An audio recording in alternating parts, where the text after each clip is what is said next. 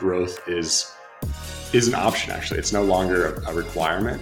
And it's been really interesting to think about how we would shift our strategies away from how do we increase top line revenue to how do we maintain it or grow it maybe slightly less but how do we get more people excited about this so that long term longevity wise we're going to be in a better position uh, throughout you know some dips in the market or as new competitors come on board and we are back for series three of transformation stories from the award winning Valtech Cafe. This series, we're talking innovation, commerce, emotive marketing, and career changes. We'll also dip into trends in fintech, digital health, retail, mobility, manufacturing, and speak to CEOs, CDOs, SMEs, and lots of other acronyms too. As always, you can expect gloriously unscripted discussions that shed an open and transparent light on the ebb and flow of our digital world. I'm Tizzy Philp, and welcome to the podcast. We exist in an age of acceleration, a time where success is often measured on the scale of our growth, how quickly we capture market share, and indeed what percentage of that market we can command. With this constant ambition to have more, to create more, to be more, we can find ourselves embroiled in the race to the top. And yet, there is another force that is gaining a stronger voice conscious consumerism, protecting our planet, and recognizing the impact that we are making with the decisions that we make. How can brands today make an impact in this dichotomy? How can they grow their business, achieve the successes that they set out to reach in those early conception conversations, whilst also embedding genuine purpose in their operations? And how can success be measured less by growth and profits and more on the impact that we make? In this conversation, I'm joined by Marc Maleh, SVP of Connected Experiences and Emerging Tech at Valtech, and Cyrus Schenck, CEO of Renoun Skis, to find out how companies can continue to innovate while still caring for their brand. So, Marc and Cyrus, welcome to the podcast. Thanks for having us. Thank you. Let's begin with some introductions then to both of you so everyone can hear more about you. Marc, maybe let's start with you. Sure. Uh, Marc Maleh. So, as noted, I'm SVP of Connected Experiences and Emerging Technology here at Valtech.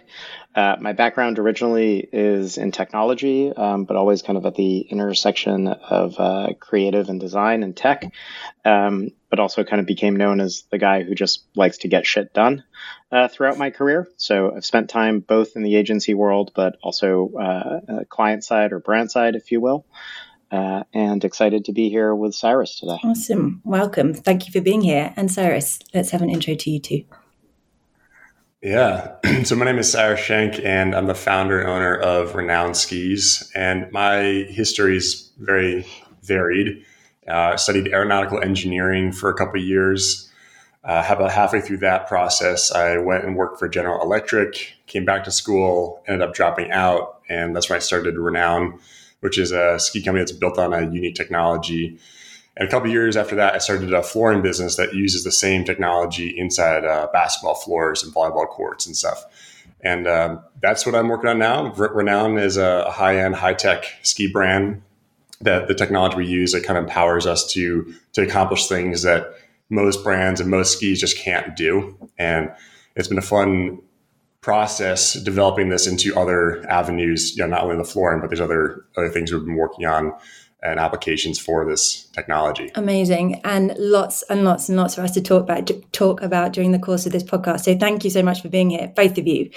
Right, Cyrus, let's go straight back to you and let's set the scene a little here with the renowned brand. You've given us a little bit of an introduction there, but let's talk about more specifically your experiences of starting and developing that business. And because I've been doing a bit of research, and in your own words, you have said building skis is a dirty business. But now you're the first ski company in the world to offset all emissions related to your business. So tell us more about your experience of building the brand and those considerations that continue to underpin your decision making process. Yeah, so the brand building process, I think for me, may have been a little bit unique for somebody. Uh, starting off uh, in the product space, in the sense that I was a, a nerd engineer who built this ski that was on paper uh, mathematically superior, and my branding and marketing knowledge was exactly zero. I had no idea what you know marketing or branding really was, and I just thought that having a ski that was the best thing out there would sell itself. uh, turns out we live in a, a world where marketing does matter.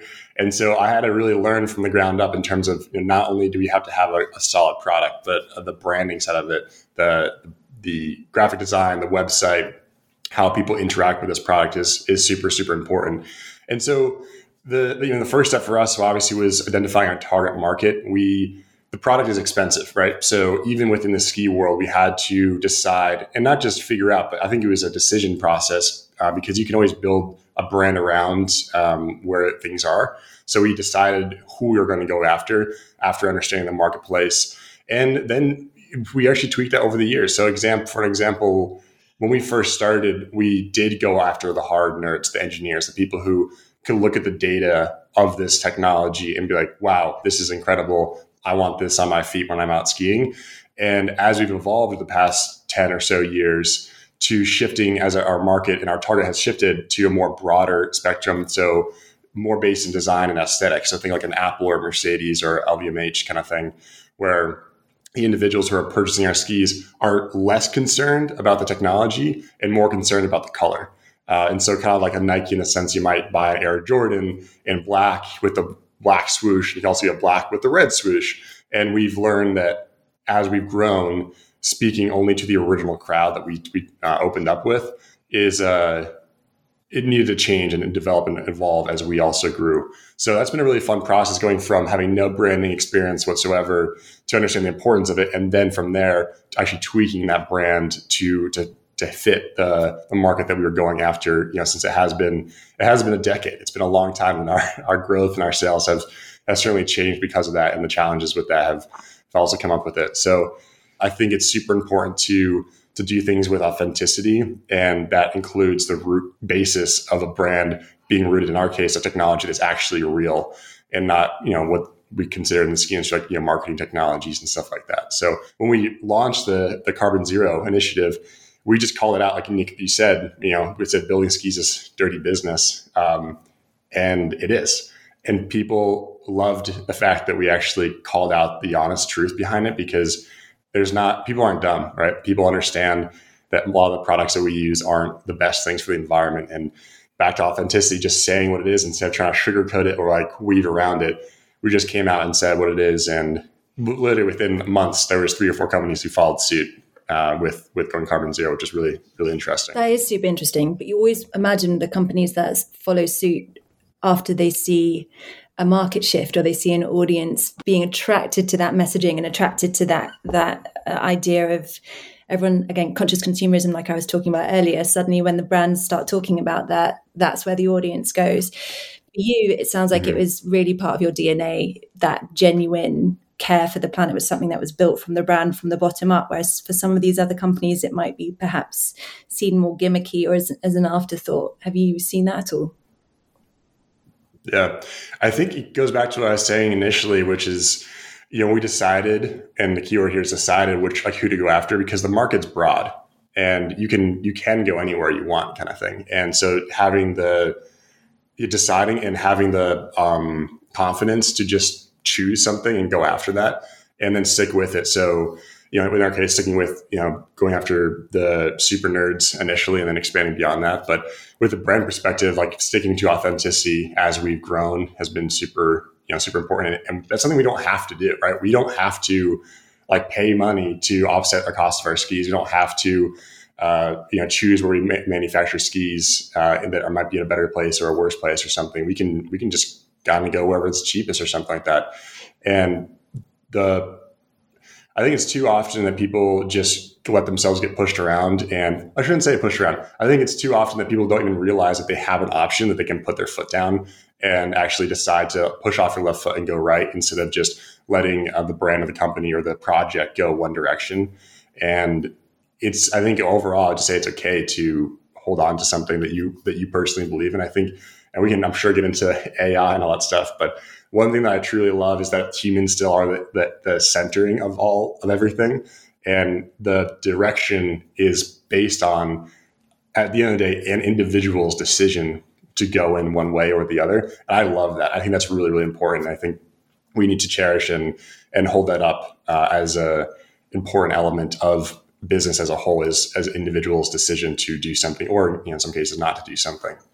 I think the the ski industry is is almost an extreme version of I think a lot of this, right? Because it's not just literally the manufacturing yeah. of the skis, but it's running the lifts. It's it's all of the things that kind of go into the sport. And I think I, I, at the same time, though, I think the industry is outdoor sports in general are, are, are really realizing this because literally the sport goes away.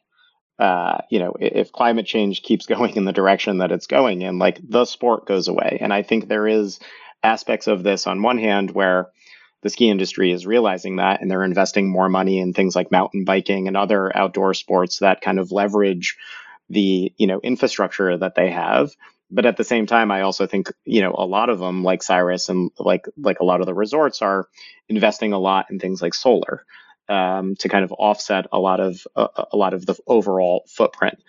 But i but i would also argue that it just happens to be the most visible industry. Uh, but probably you know say the cereal industry probably has an equal impact, if not greater impact in certain ways, but it's not as visible, right? Like you literally see the snow going away in certain areas, right? You know, you don't notice it as much in some of the other industries, even though they probably have a greater impact negatively, um, you know, on on kind of the world as a whole. Mm-hmm. Yeah, there's a guy, um, Jeremy Jones, who brought this up, and I thought it was a really good way of putting this. Is you know, at the end of the day, the best thing to do is just not go skiing, right? Or not buy any new skis. But if you're going to do it, which most people are still going to go skiing, is at least you're doing something that's going to get you out in nature where you are then aware of how much things are changing. You know, I was skiing the other day and just the snowpack we have this year is, at least on the East Coast, has been pretty bad.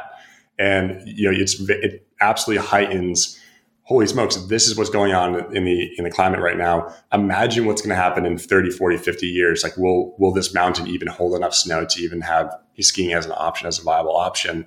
Not let alone a profitable one. That's a different story altogether. I also think there's an interesting thing here. You mentioned it earlier, Cyrus, around cost, and you're talking about profitability, but it's also an expensive sport, right? And you do have a consumer that is able to maybe pay the difference to uh, buy from a brand that has purpose or that cares about these things or that is making a difference in this area. So it is from a target target group perspective, it's quite an interesting one. And Marc, before you jumped in on that last question, I was going to ask you: you're a big fan, right, of Renoun Skis? What is it for you that has has drawn you to the brand? I mean, I think I yeah. So I I, I do ski uh, in Renoun Skis, one of my pairs. Um, uh, you know, I think it actually was the nerdiness yeah. side. side. yeah. You know, I think the the first time Cyrus and I met, like that was kind of what sold me was him talking about the nerdiness, not the design, like the the the aesthetic design or anything like that. Um, but frankly, it was also the experience of purchasing and the things that came with having the skis. I thought that were really interesting. Like modern DTC companies now are offering things that a lot of the older brands just don't understand, right? So obviously, free shipping is something that everybody does because you have to now because of Amazon, right? But at the same time, having things that are uh, things like something happens to your ski and guess what? You can send it back. And like it's kind of like a no questions asked attitude, right? And like those little things actually go a long way when you're thinking about a consumer who's investing a lot of money.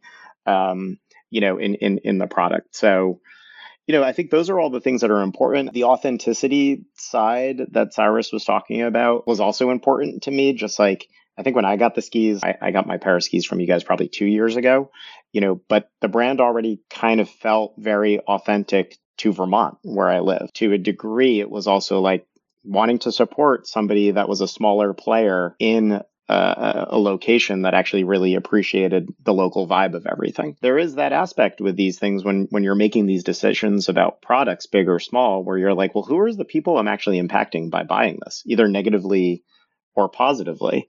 And I think about that a lot of times, like in the things I buy, either from a really large brand or from a small brand.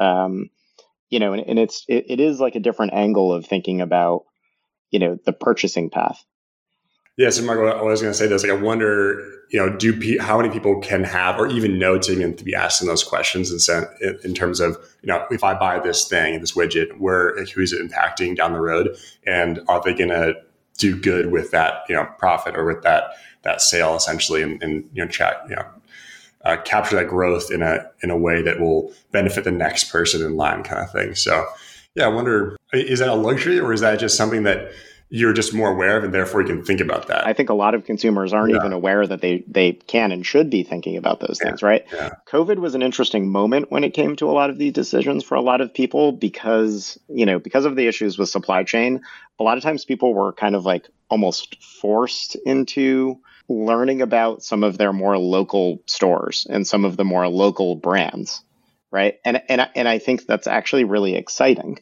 and probably mm-hmm. why a lot of you know what yeah. were smaller brands actually now are are are you know meeting to large brands that have kind of come out of it because of that like you just didn't have you never thought about it right you, you you before you were just like oh i live in new york or i live in vermont and like these are the brands i'm aware of because i'm messaged by yeah. them all the time because you've maybe done some research and frankly i think when you're buying products for outdoor sports whether it's skis or a mountain bike or anything it, most people actually spend a lot of time I would say I over research, and my wife yells at me all the time. Like, uh, where she's like, You've been researching these skis for like six months. Like, when are you just going to buy them? People joke about like gearheads kind of in this regard, but it's because a lot of people are interested in the science. What's mm-hmm. exciting is actually nowadays the science actually is talking a lot about the environmental impact of a lot of these products.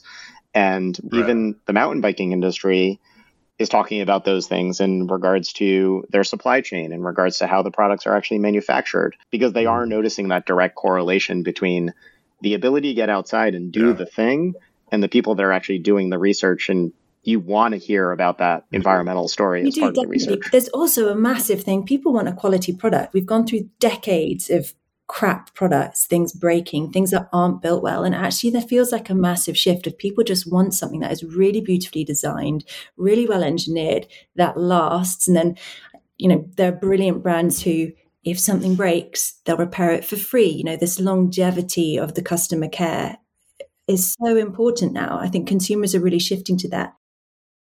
It's interesting. I think COVID gave us that reset, right? Where the B2C brands could take a, you know, had their chance to shine essentially.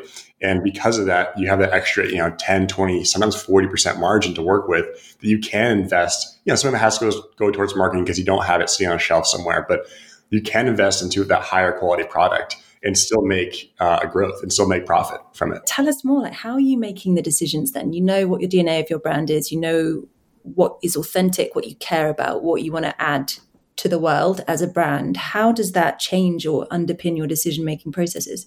So, in the case of a business, I've always been drawn towards simplicity, and that is highlighted and it's been very easy as a ski company because we have we're so seasonal that every spring we go through all the things we did and we just axe half the things that either didn't work or too hard or too complicated or that just didn't you know really work out and so i'm a huge fan of um, simplifying stuff and you know, our product line, for example, we've we have five products, and we're actually uh, narrowing down to four next year.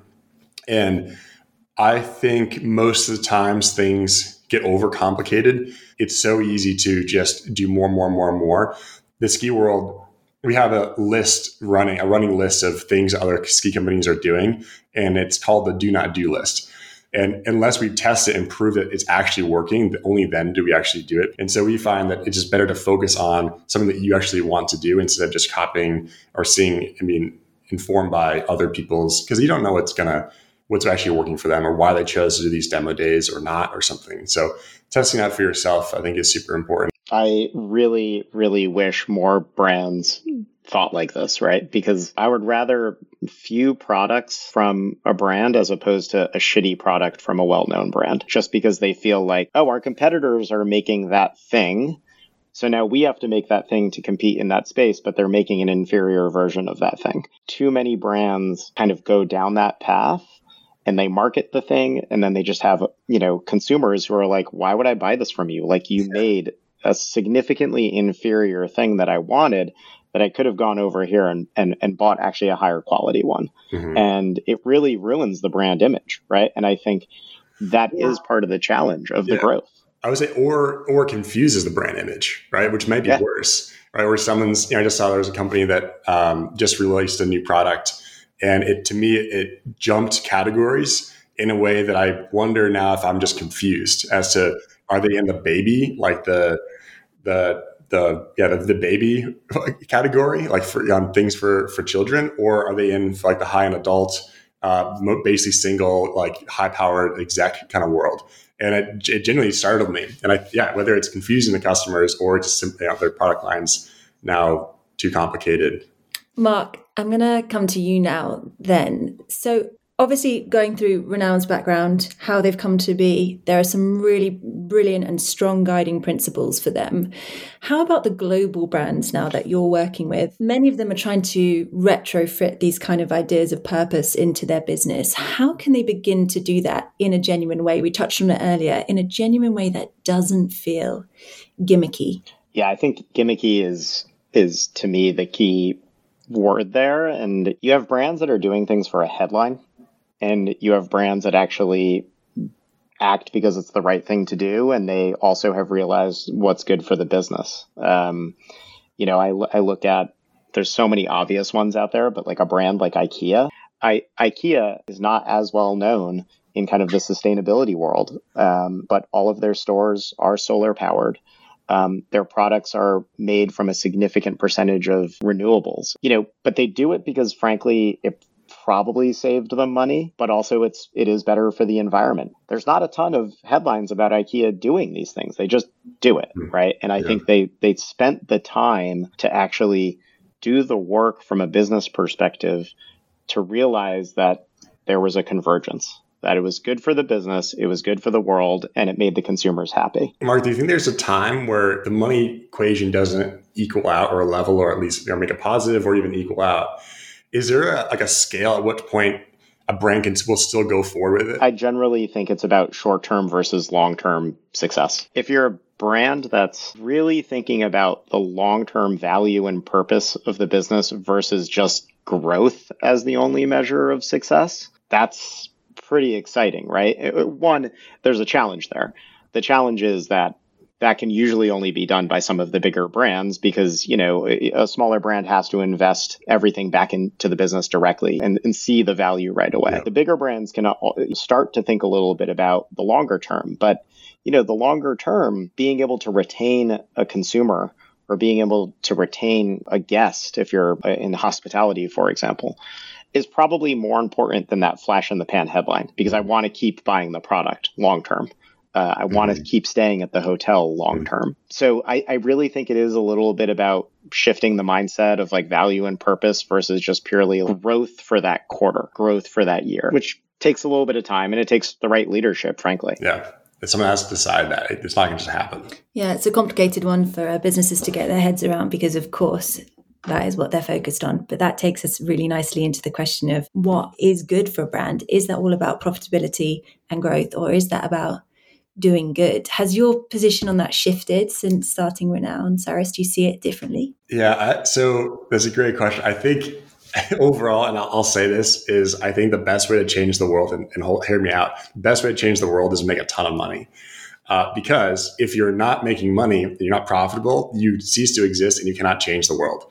So yes, you need to make money and you need to not just you know generate revenue, but be profitable so you can reinvest that and, and push your ship and maybe it turns into an aircraft carrier into different directions. So I really, I still fully, truly believe that in order to make change, you need to be profitable and ideally highly profitable um, so you can do that. The question though is at what expense? Uh, how much do you need to grow? How much do you need to push the profitability lever or even the revenue lever? Like why is it held up? Why is growth held up as the metric of success to every brand?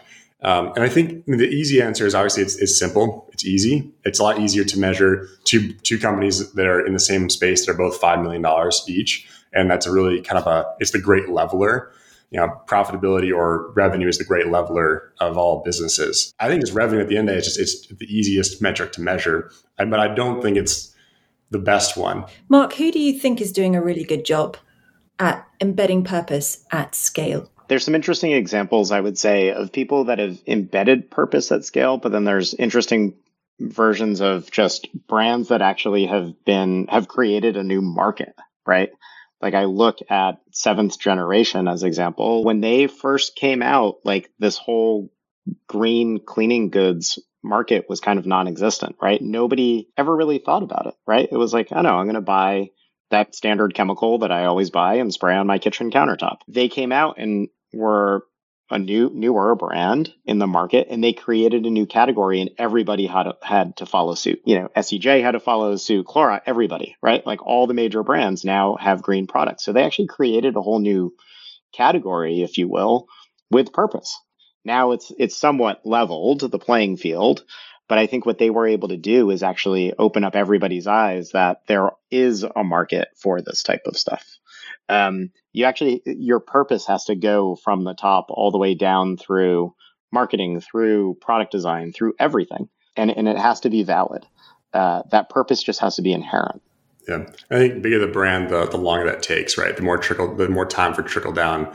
Um, it's easy for a smaller company to make those changes relatively quick and within a single product cycle or a single calendar year, you know, really push push things to, to alter the direction. But as brands are bigger, larger, they t- that trickle down effect takes time. And out there, the buy-in between all the different levels of management has to be has to be true and has to be deep and, and real. And that all just takes time. Yeah, I, I think it's that trickle down effect is is not just in the sustainability world. It's not just in your your brand purpose world. It's it's I would say it's everything that a brand does in regards to something that's new or something that's considered experimentation. Being in in the consultancy agency world, it's we we get briefs from clients sometimes where at least I personally tell the clients like, well, did you actually think through why you want to invest in this technology or why you want to invest in this new product? Like, What's success? Did you go through that process? And most of the times with our best clients, the answer is yes. And like, this is actually what success looks like. But at the same time, there is kind of that moment where it hasn't trickled through the whole org. So maybe they're willing to invest in creating that new product and they've done the business analysis around it, but they actually haven't thought how they're going to operationalize it both up and down within the organization. And that's a challenge with whatever your purpose is. That's a challenge in also even just the way you think about generally innovation. If we do remove the focus on growth as a success metric, does it ultimately risk the longevity of a business? Are we putting a timestamp on how long we're going to be around for if we're not realistic about what it means to be profitable and, and grow? One, yeah. So one question I have is like, you know, why is growth the metric of success? And really understanding that element. And I was thinking a lot about this and curious to hear your thoughts, Marc. But I kind of came down to like the reason why, like why we push growth is because it's safe. Is if we're big, we think that if we're bigger, we have a bigger war chest, we have a bigger savings account, and we can take on more hits and still survive. And I think that we are all always taught that like that is the only way to to survive is like get big, get have you know have extra uh, capacity, have extra funding, have extra savings to get through the hard times. And I wonder if that's just the wrong, or it's one of the metrics, and because we want to have like durability is something that I kind of kept coming back to, where growth is durable. Is we think we're building durability, we're building you know some armor for future battles. And I wonder though, is that we forget back to the whole product conversation. Is like we forget that by actually investing a little bit of that you know profit or that growth into a better product or a little bit you know growth into customer service or customer experience or something. If you're actually you know taking that that bucket that was profit and you're saying hey I could put this in bank and that's like that's my that's my armor that's the the savings that's the the the safety net that I've built myself and I've I've been able to make this because I'm bigger I've grown. Instead of just like seeing that as a kind of a two dimensional thing let's break it out into to other things like you know break it into product a little bit break it into customer service you know customer experience all that jazz. And those are elements that alone can actually be a bit of a, a hedge against an issue in the future. So just like a savings account can be a hedge against uh, you know dip in the, in the economy so can an incredible brand or an incredible product. Like i think of uh, you know some of the products that i've used in my life and these are things that uh, I have paid more for and will continue to pay more for even in, in, downturns because during a downturn i'm more apt to choose specifically where i'm spending those dollars and i'm going to choose to be a go with a company that that gave a great product even in the the the, the fancy the, the times of of plenty. So i just yeah i do wonder if there's a way to kind of split that out and if, if growth really is just like all it's doing is hiding our need for comfort, it's like a Maslow's, actually a Maslow's issue, right? Where we want safety. Yeah. Yeah. And I'm really interested in your take on that as well, Marc, because ultimately, you know, in the role that you're in, you have companies coming to you and asking you, how can we grow? How can we get more, be more, earn more, earn more revenue? How do you respond to them? To me, there's a difference between growth and, to Cyrus's point, sustainable business practices. And sustainable, I'm not using the word sustainable in the environmental term.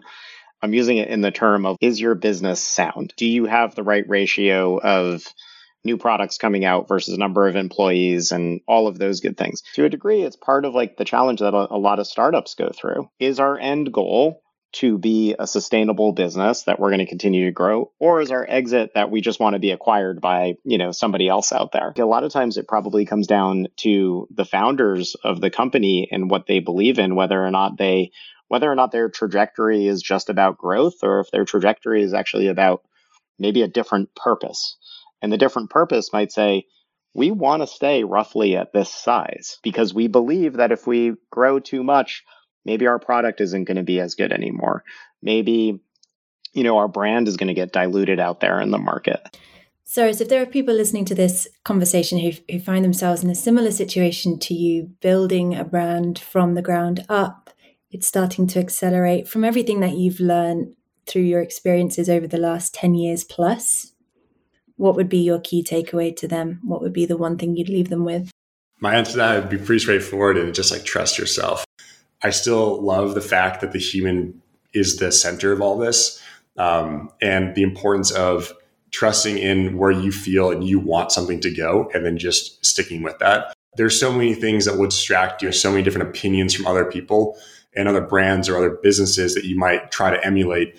And at the end of the day, there's no right or wrong answer, and that's what makes it so difficult. This is not a math equation. This is not there's not a single you know right solution to this. And trusting in your initial gut is so important.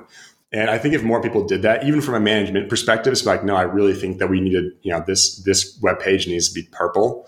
Is uh, I think more people would uh, succeed if they were to, you know, have more confidence in their intellect and their intuition, because you can't. Intuition is a really hard thing to come by, and I don't think we can replicate that yet.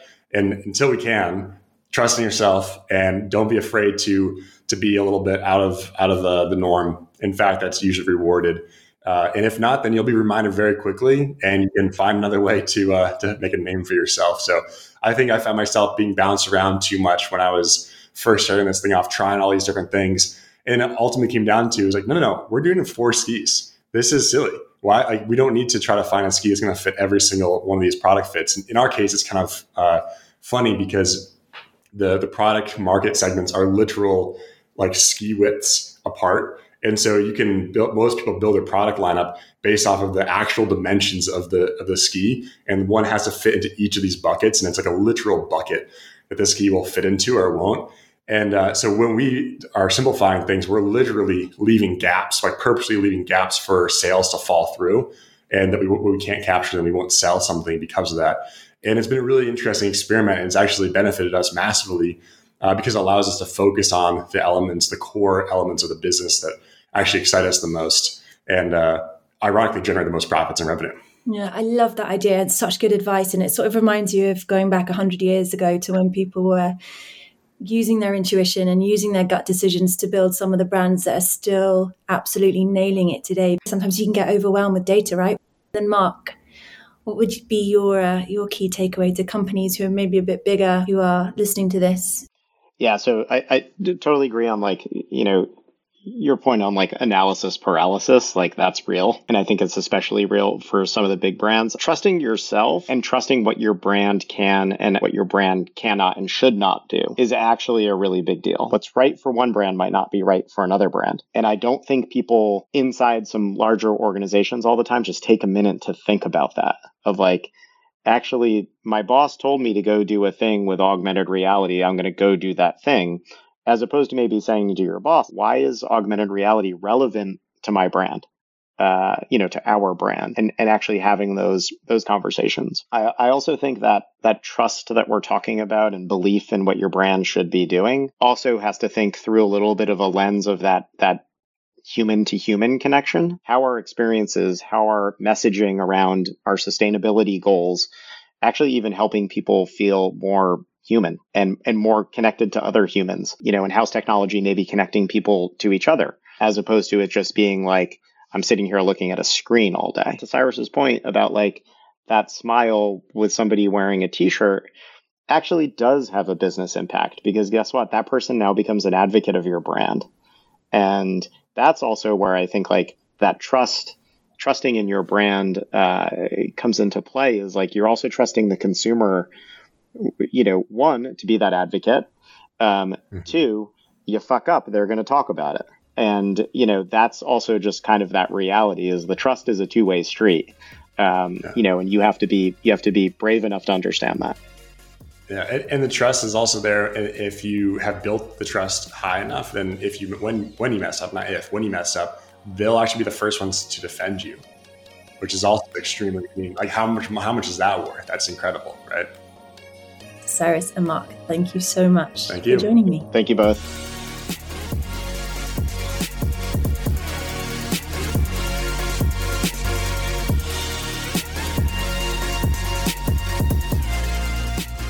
You've been listening to the latest transformation series from Valtech Cafe. Hit subscribe to get access to our whole back catalogue of conversations. And if you'd like to know more about what we do, why not visit us at valtech.com for all the details. Until next time, thanks for listening.